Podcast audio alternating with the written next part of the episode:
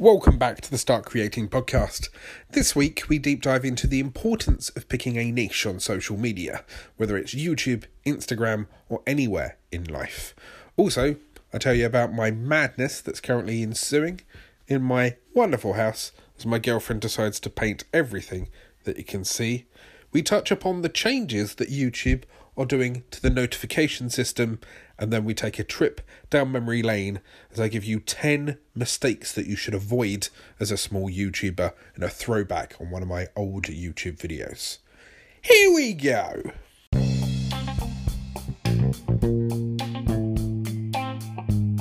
Hello and welcome to the Start Creating Podcast, a podcast dedicated to helping you grow on social media, from YouTube to Instagram and so much more. I am your host, Alan Spicer, your YouTube certified expert. I have around about twelve years worth of experience in this industry, from web development to social media marketing and video editing in itself. This podcast will be about news, tips, tricks, and your submitted questions should you need any help within the social media space. So follow, subscribe, enjoy the ride, go out there, start creating. Welcome to episode five. Who would have thought that a month ago I would have put out five podcasts within a month, and I'm still here. Now, I'm, I'm quite stubborn when it comes to these kind of things. I will continue to do the podcasts on a regular basis for as long as I can.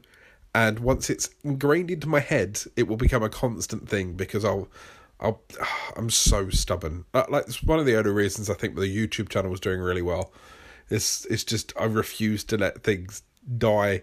So, okay. So here I am. I'm sat in my wonderful office where I record all my videos, and I'm hiding from the madness that is my other half. Basically, she's taken a week off work, and because she normally is surrounded by little human beings, because she's a nursery school nurse, in this case, she she's free and has some adult time, but she's choosing to spend that adult time decorating everything in the house. So I have to record audio content and videos and stuff while she's painting things and banging her head at things and moving ladders and uh, trying to avoid stepping on the cat. It's great fun. Now, this also means that there's some fantastic smells around the house at the moment, like white spirit and, and glass and stuff like that. It's the madness that I'm I'm currently living in. But I, I thought, you know, just sharing that. I mean, who? It's it's that time of year. Are you Are you doing housework? Are you sorting out the garden? Are you painting the shed? Or are you like redecorating your living room? I always thought that, that was kind of like an Easter thing rather than an early summer thing, right? Spring cleaning, D I Y. Maybe I'm mad. I mean, is there anything in your house that you're looking to decorate? Like, at this point, she seems to be wanting to do everything. She's painting every single door that you can think of. And I suck at kind of these things. Like, if there's any fine detail, don't get me do it. Like, if you need me to do a base coat, if you need me to whitewash a wall or whitewash a ceiling, and it doesn't matter if it's messy or sloppy, it just get the job done. I can do that. That's fine. If you're trying to detail something onto a door frame, I'm I'm I'm like an elephant. It's horrific, right? I'm all thumb, fingers, and, and no grace. So, talking all, talking about all thumb, fingers, and no grace. So, if you've been listening for the last few weeks, you know that I've been worried about going to the doctors, right? It's taken them three appointments to finally get to the point where they're, they're doing, like, standard blood tests. I mean, don't get me wrong, at least I don't have to pay, right? And it just seems to be miscommunication between the doctors there. Like, maybe I weren't clear enough or whatever. Maybe they're, they're redecorating there as well. So, anyway, so I went in, got my blood test done. I've been told that I'll get my results within, like, a week or so. If they're important, they will talk to me. If they're not important, they won't communicate with me, right? So that's always good. I can worry for an entire week that I might have super mega flu. And if I don't hear anything from them after ten days, then I'm fine. But if I do get a phone call, then I do certainly have super mega flu. And I have to go in for them to tell me how to fix it. It's wonderful. But that's that's my life in a nutshell at the moment. Let me know what you're doing. Right, tweet at me, hashtag Start Creating Podcast, Or if you're watching and listening to this on YouTube, then reply in the comments. What's your life at the moment? Do you like the doctors? Do you avoid the doctors? Are you painting in your house? Maybe we can, you know, help each other through the madness. Is there somebody else in your house? Are you more like me and not re- really artistic, but somebody else in your house is, and they want to decorate everything? Or are you the artsy one and you're fed up with the people that aren't very artsy and wonder why, you know, they're about as graceful as an elephant in a tutu?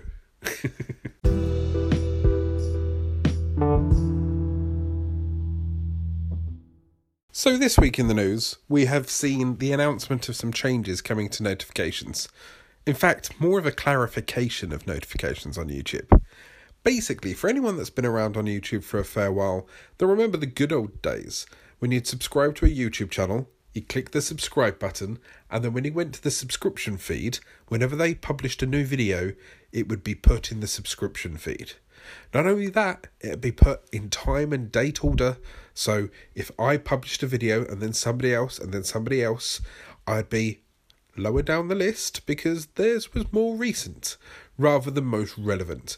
Now, YouTube over time have continued to faff around with the subscription box. They've optimised it so the most recent or the more, the more relevant will show up at the start. It will start removing things that from channels that you don't see more often. You won't get notifications on one hundred percent of your videos. And this was starting to annoy people. So, YouTube has now clarified that they are putting in place and enhancing the notification system. There is now three options when you click on a YouTube channel and you click on that little bell. Right? First of all, you have to click on the bell if you want push notifications of any kind. These notifications will either come to your mobile or to your desktop, and what they are are little reminders that there's content, whether it happens to be on the community page, whether it happens to be a video, anything really. So there's three options, which is sometimes, so personalised, which is a hollow bell with a little noise against it. If you click that bell and it's not fully filled in, it's likely that it is personalised. What this means is, is it will only serve videos to you that are relevant to your recent viewing habits, or if you've seen that, that channel in the last few days or the last few weeks, because therefore you seem to have more of an affinity with that channel, so we'll send you more of that channel's content. Or you can click all notifications where it fills in the bell entirely and you'll get one hundred percent of those notifications delivered to you, in theory, to your phone or your email or wherever you've elected it to be. The third option is none. So effectively you're turning the bell off. Now, why is this important? Well, this effectively now returns what the subscribe button used to be, which means that if you go in and you actively collect all, you'll now have your subs feedback. But subject to the metrics that they've given us, you'll now see how active your subscribers actually are.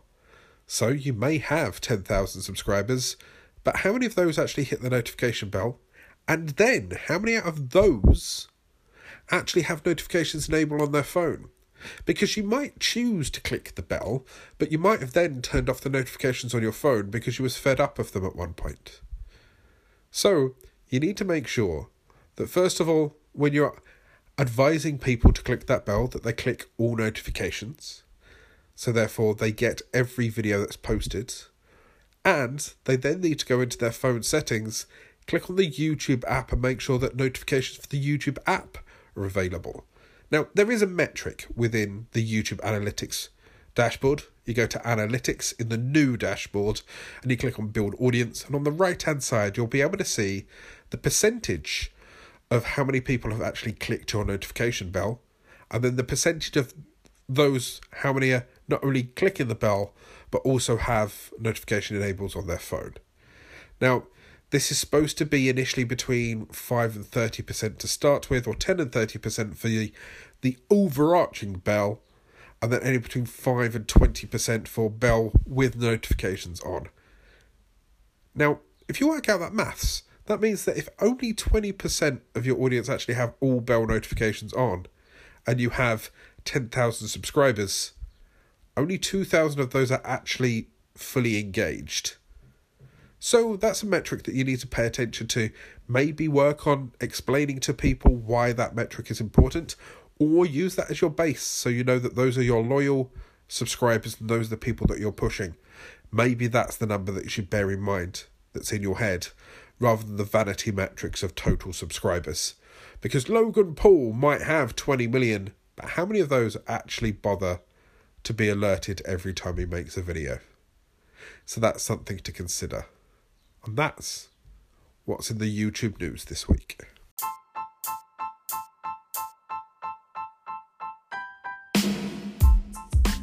Now, before we deep dive into why a niche is important to grow on social media, I want to help you grow on YouTube. So why don't you go and grab my free top ten tips for starting and growing a YouTube ebook.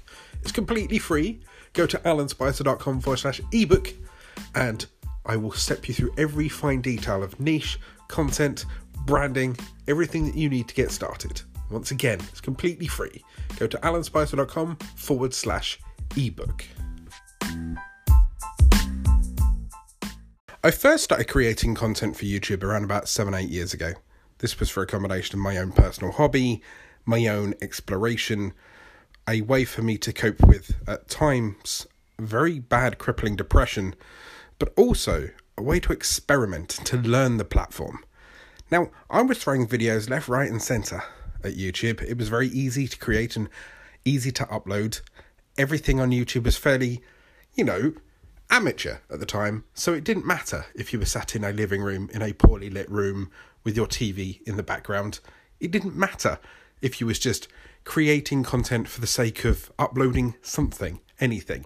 It didn't matter if one video was a movie review and the next video you was cooking, and then the next video you were traveling, and then the next video was a funny clip of you, I don't know, stroking a snail.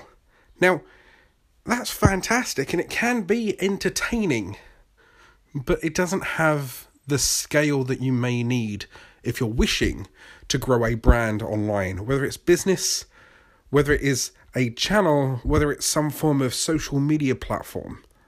You need to focus on your niche. Now, this advice, I will once again lean on my experience and I'll tell you how I use a niche to grow a YouTube channel. But you can still use these same practices towards a Facebook page or an Instagram profile, or anything for that matter. At the end of the day, nowadays we have the internet, and if you niche down enough, you can be that person that makes fifty thousand pounds just talking about Smurfs, right? Or trading football cards, talking about movies, something that's very unique. You can pick one game, you can pick one area, one niche, one piece of software. You can become the expert or the passion behind that niche and that community, and you can grow. So, what's the importance of a niche? First of all, it helps you stand out. Now, I play a game with my friends, right? I call it something unique. It's normally named after the female genitalia, so I'll replace it, right? But it's basically, have you ever ever tried to stand out from a crowd when you're all talking the same things? Have you also noticed that no matter how loud you talk in a public place, no one actually pays attention to you? Now, I challenge you to do this, subject to you not being a, a really quiet train, that is. Walk into a public place, a really busy place, a shopping centre, a supermarket, a train station. Pick a random word and just shout it. Or talk it really, really loudly. So, once again, for me, mine was a piece of female genitalia, but you can try something different. Walk into, say, Victoria train station or wherever and just go, football! And see if anybody turns around and looks at you. And if they do, see how many on the scale. So, if you're surrounded by two hundred people and only one person that has stood right next to you looked at you, now you understand the importance of a niche, because if you're shouting really, really loud in a cl- in a in a crowd and it's something random and pointless, you're not attracting their attention. But if you are at, say, a rock concert or a football match and you shout something that is very ultra relevant to them, they will respond. So that's, say, you go to a rock concert before the band comes on stage and you start singing one of the songs. Sooner or later, the audience will sing along with you. Let's say you're at a wrestling event and you start chanting something that is relevant to the crowd, whether it's A E W, whether it's T N A, right? Whether it's something relevant about the wrestler that happens to be in the ring. You have the audience, you've collected the niche, you've attracted the attention of the community within it, and you will get their attention. That is why you pick a niche. Now, that niche needs to be something that you know. Because if you don't know it, you'll be struggling to keep ahead of the curve. Now, I personally really love wrestling. I really love social media. And I've been doing both for years. Not personally wrestling, just watching wrestling. Now, I could talk about wrestling for hours and hours and hours on end. And I could have made a wrestling channel. I didn't. I was stupid and I was silly. But I did make one of my hobbies into a job and a passion. And because I know what it is, I could talk about it for hours on end. And because I know it, I'm willing to research it. Because I know it, I know how to teach it. If I know every step, I'll be able to tell you twenty, thirty odd steps, which are twenty, thirty odd videos. And if I keep those twenty or thirty odd steps ahead of you, I'll always be able to be twenty or thirty odd videos ahead. Now, if you also love what you do, talking about what I said in the last podcast, which is create stuff that you love. The importance of loving the content you create. Because if you love it, you'll constantly wish to learn.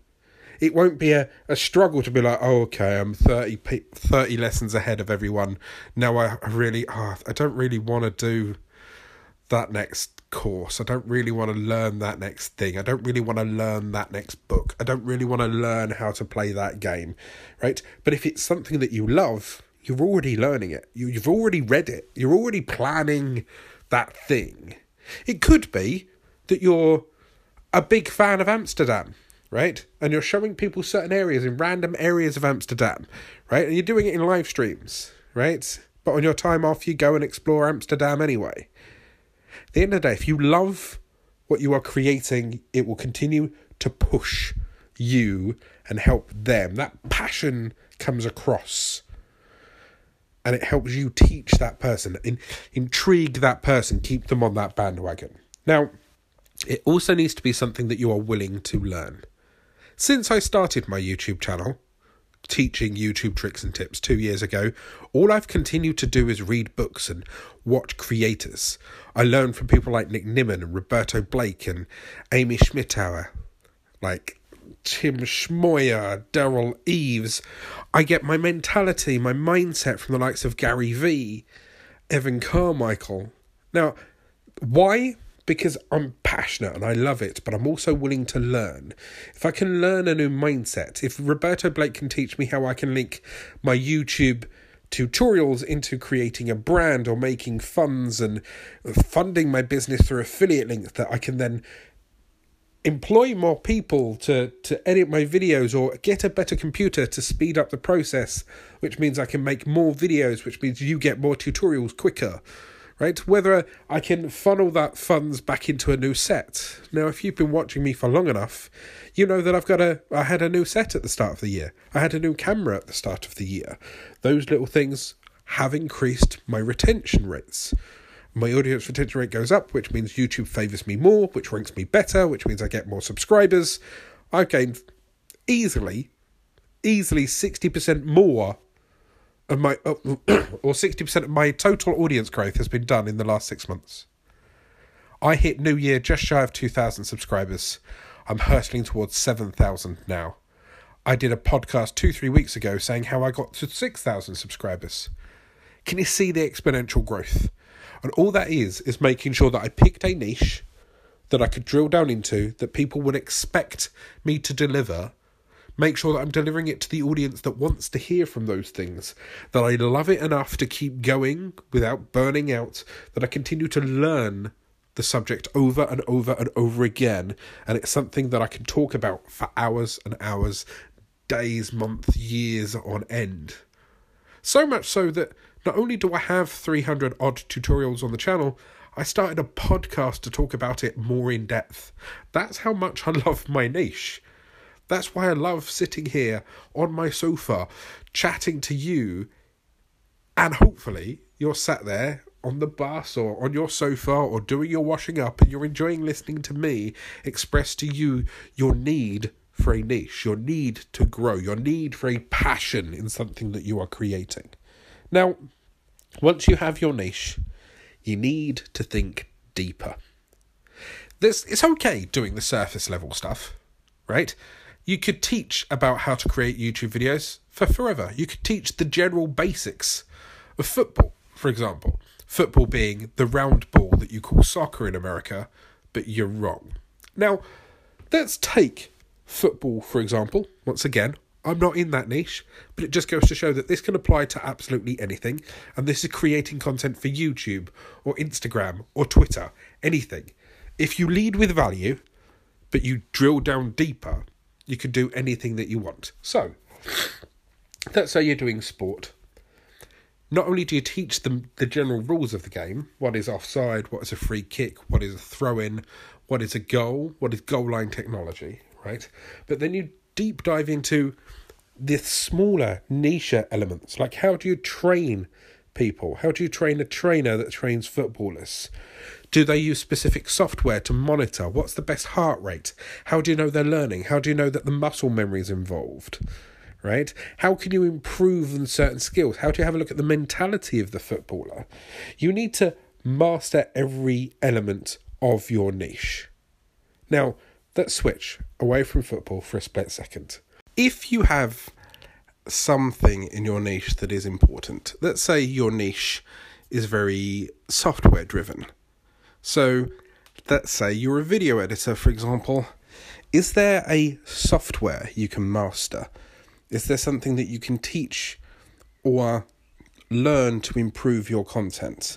Now, I've seen many YouTubers within the YouTube educator space master a software to explode.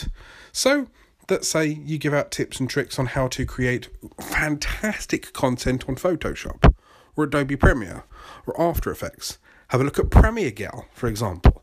She teaches wonderful little tricks on how to edit your videos better, how to clone people, how to do color shading, how to, I don't know, just generally every fine detail. And if you imagine that if you make a video on everything that that software can do, whether it's mapping, whether it's color grading, whether it's color flipping, whether it's make something from night into day, absolutely anything. If you've got a piece of software that does anything, then you've got a gold mine of content that is very niche, that answers to a very small community that you can tap on and tap into. Now, once again, it could be you teaching people how to Instagram or how to use Sendable or how to use anything. TubeBuddy, for example, which you can always get TubeBuddy for free from alan spicer dot com forward slash TubeBuddy. Quick plug. But at the end of the day, if you've got a software that you can master, not only can you learn, you can continue to learn and continue to get more skills. But once you've learned that skill, if you teach it to other people, you will find that niche and you will find people that are wanting to learn that. Because if you needed to learn that, then someone else needed to learn that. And those kind of things are evergreen. I mean, granted, sometimes softwares upgrade and sometimes they look different, but generally software only ever evolves by adding features or runtime. I mean, how much editing and cropping and cutting out can you do with Photoshop that has changed over the years? I'm sure the tools and the buttons have remained the same. The only difference is more people have become more artistic and more creative of how they've used them. You just teach them those techniques, those transparent backgrounds, or that style that you've seen on Love Island or I T V or anything like that. Master the software, or, once again, if you're going deep enough and you're playing games, master the game. Have a look at the game in itself. Can you teach us the the best setup for PvP in Destiny two? Do you know how to get the best gun? Do you know how to speed run and speed level? Can you teach us the hardest bits. For example, once again, in Destiny, there are multi-man raids. Can you teach us how to do those raids? Can you teach us how to get that gun? How to master that weapon? How to get the best armor? Now, this, once again, could be for anything. Are you a, are you a, a, a beautician? Are you going to deep dive into the very best eyeshadows and eyeshadow techniques, right? How to shade that, how to do it for Halloween, for Christmas, how to have a winter look, how to do a Game of Thrones look, how to do a anything, right? You can put a twist on the same video fifty times and it can be different content, and that's fine, right? Because if you've got that niche and you are that channel that teaches people how to put their makeup on, how to make that lipstick, how to curl their eyebrows, right? You can tell that I'm not a beauty person, but you get the point, right? If you continue and consistently deliver on your niche, you will get known for that thing, that bubble. You can then expand from that niche. The reason for that is that it will take you a while to move from a niche into more personality-driven or brand stuff. If you put two years into a niche, if you really, really deep dive into it, like I have, you can grow an audience. In two years... I have nearly seven hundred thousand views, nearly seven thousand subscribers, I have affiliate links, and I went full-time on YouTube at around about three thousand subscribers. All through the clients that it generates, all through the sales that it can generate, all through the affiliate link that it makes. Now, if you build that brand and you do two years' worth of makeup tutorials or two years' worth of gaming tutorials, right? You can then connect with other businesses and point at your statistics. Find those people, build your brand, make that money, make your passion and your whim, your joy, your love into something that sustains you. And then obviously, at that point, if your hobby is paying you, you continue to make more of it because you love it anyway. I can't express how much stress was lifted off my shoulders at the point I knew that I could sustain myself without having to chase web design sales anymore. For eight years, I was a web developer first and a kind of social media kind of guy on the side. And I always wanted somewhere down the way to be more of a social media person. Now, I don't mean that I wanted to be a celebrity. I just mean that I wanted to teach people social media, whether it was through a wrestling fan forum, whether it was through tutorials, whether it th- was a YouTube channel of entertainment. I, I knew that I was going that way somewhere. Now, yes, I still work, and yes, I still have clients that I'm accountable to. But because of the network and because of the hard work that I built in a niche, I am now able to attract clients and generate an income. And over the next three to five years, I will slowly transform the tutorials channel into something that is more of a brand. So I'll be known as the YouTuber that can teach you things, but also that's Alan Spicer because he's funny. He does a podcast. He says weird things about man nipples. He likes wrestling. Slowly over time, you can inject your personality, right? But only if you start helping them first, because if you help them, they get used to you, they, it gives them a reason to stick around and get to learn you, be curious about you, right? The niche is your gateway drug to a community that wants to see you and your company strive and survive. Look at Casey Neistat.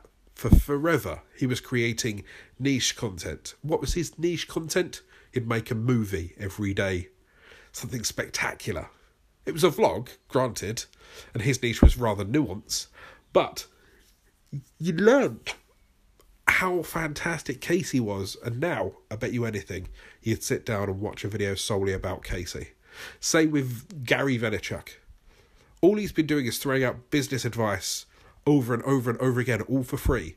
And now, tell you anything, I'll happily sit down and watch a keynote. I'll happily see how his life panned out. I'd watch a, a, a biopic of Gary Vaynerchuk. If you don't know who he is, I'm sure you will once you figure out who he is. So, pick a niche. Get deeper. Really love it. Create content for that niche and help people. And you will see that the hard work pays off.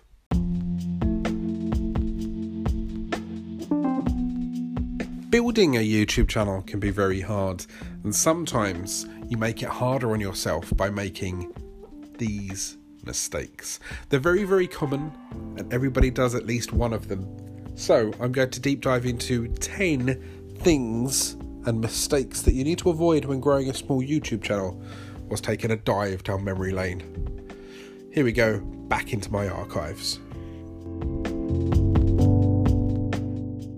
For over two years now, I've been working with clients to maximize the potential of their channel, and there's ten mistakes that many small YouTubers make. So I'm here to tell you to avoid these ten mistakes and help you grow on YouTube. Here we go.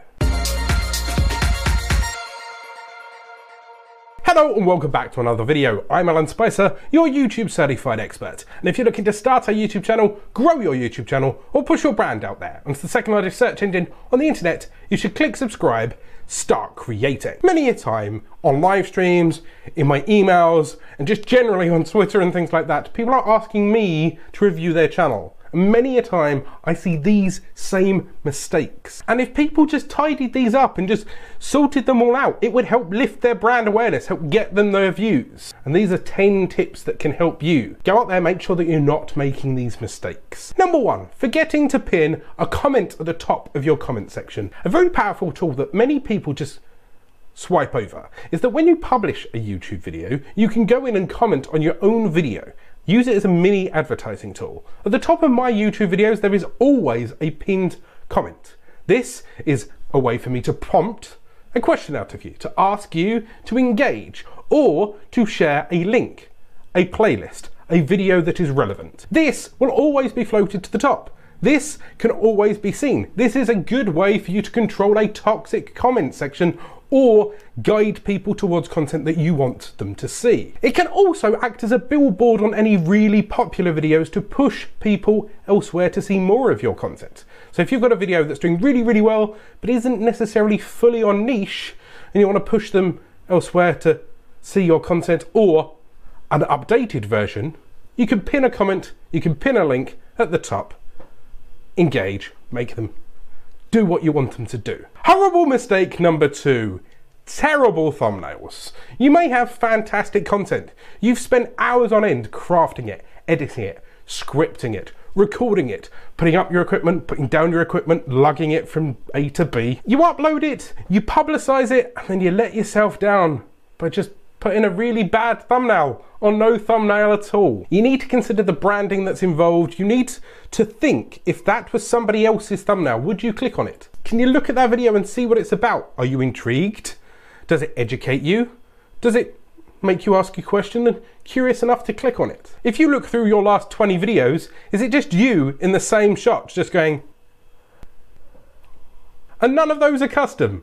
None of them have text, none of them have color schemes, none of them have branding. Maybe it's a bit boring. Or you've gone out your way to theme them all, but the only thing that changes is a number in the corner, and the name's a bit wrong, and everything looks identical, so you can't really tell them apart. Spend some time on winning the click with the thumbnail, because a title and a description does well, but it's the thumbnails they click on. And if you need help on how to create the perfect thumbnail, I've done a video up here. Three. One take wonders. I understand it. Sometimes you need to do quick content. I understand it. Sometimes you just want to pump stuff out. But if you've got time to create a video and upload a video, don't let yourself down by just clicking, putting it up there, doing ten minutes of one take with uh and ums in them, and then uploading it. If that's been sat on your computer for two days, or if that's been sat on your memory card on your, your, your camera for two or three days, you could have quite easily imported that into Windows Movie Maker, or Final Cut Pro, or Adobe Premiere, and then just cut out the ers and ums a little bit. That way, making a ten minute video, around about eight minute videos, you've not stopped people in their tracks when you're erring and umming, or finding the next word. If you're trying to be an expert, or if you're trying to entertain people, there is that reality gap.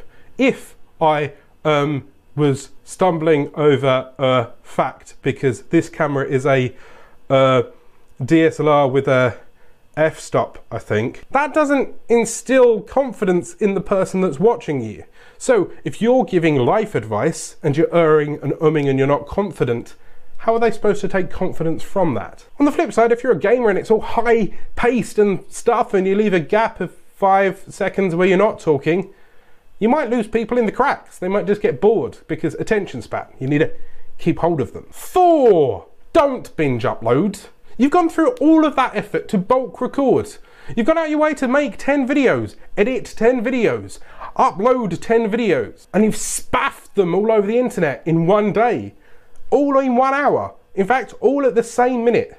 Now, if you were Netflix and you were dropping your content in one day, fine, people are willing to binge it because it's quality and they'll take their time. But YouTube doesn't work that way. If even the best YouTuber, let's say PewDiePie, uploaded ten videos, his first two or three videos would get a lot of views, and then over time even his most loyal supporters would just drop off. If you've got ten videos, think in your head upload schedule. In fact, maybe even pull together an upload schedule. I've done a video about upload schedules up here. You putting out ten videos in one day, three videos in one day, swamps your subscribers. They might get bored. They might not even find the third one, and you're shooting yourself in the foot. Just pace them out. I suggest three to four videos a week is, is optimal. So if you've got ten videos, you've got possibly three weeks worth of content. Monday, Wednesday, Friday, pick a time, have a look at your demographics, publish them properly. Five, the direct opposite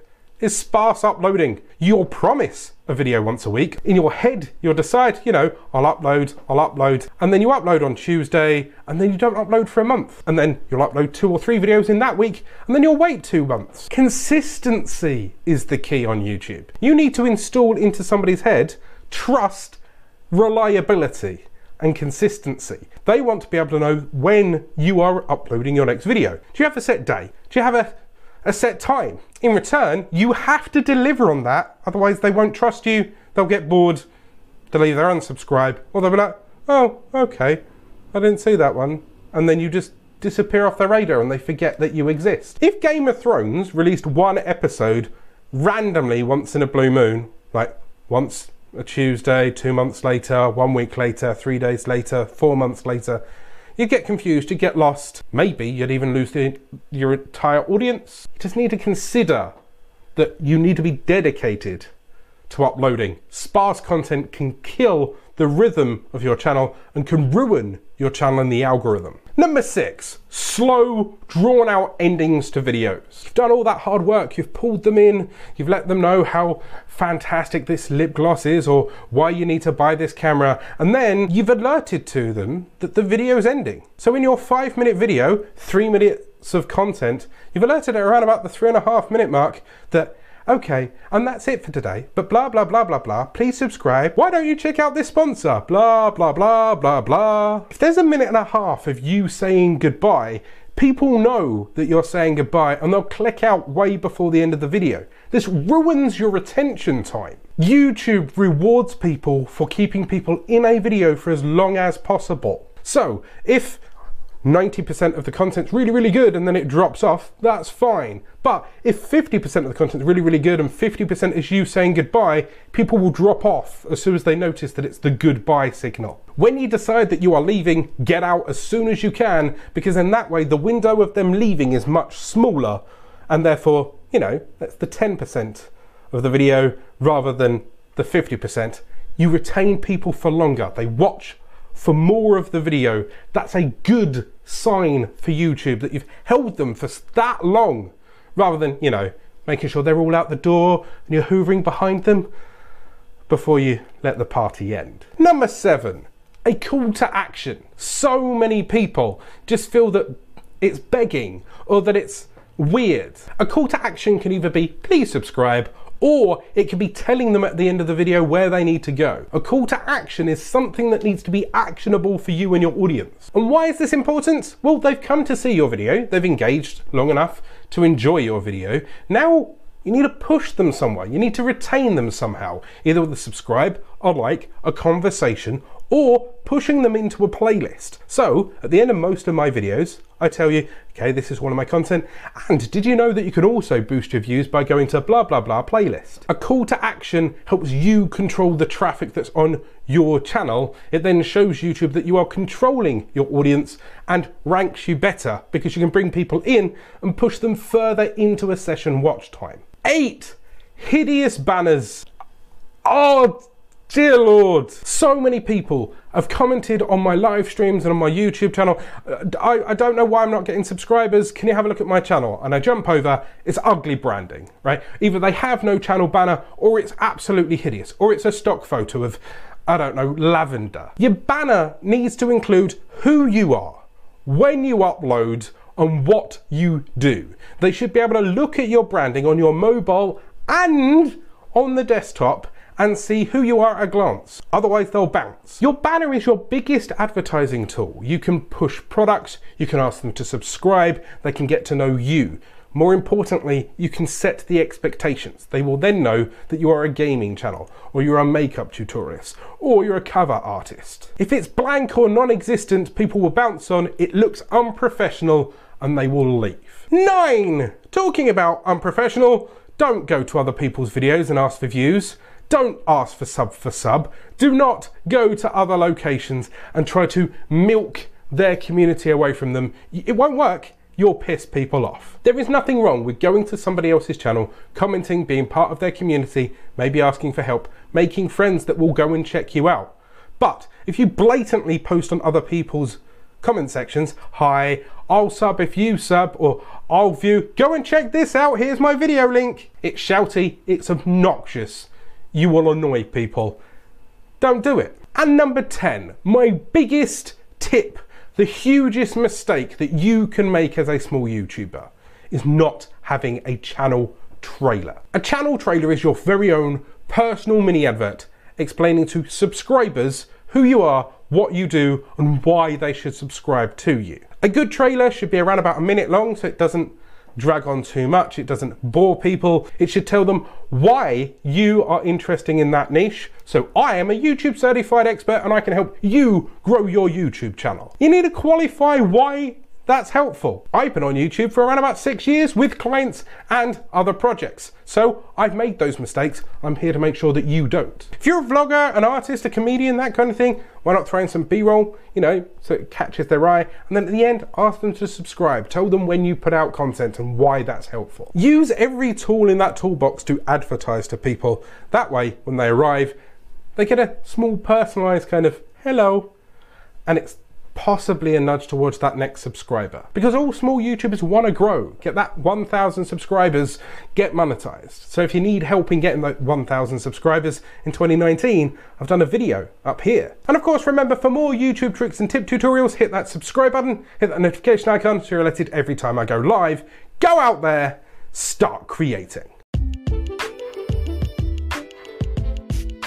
Thank you for listening to the Start Creating Podcast. If you want more tips, tricks and advice from Alan Spicer, that's me, then go to youtube.com forward slash Alan Spicer and subscribe. You can also find me on Instagram, Facebook and Twitter.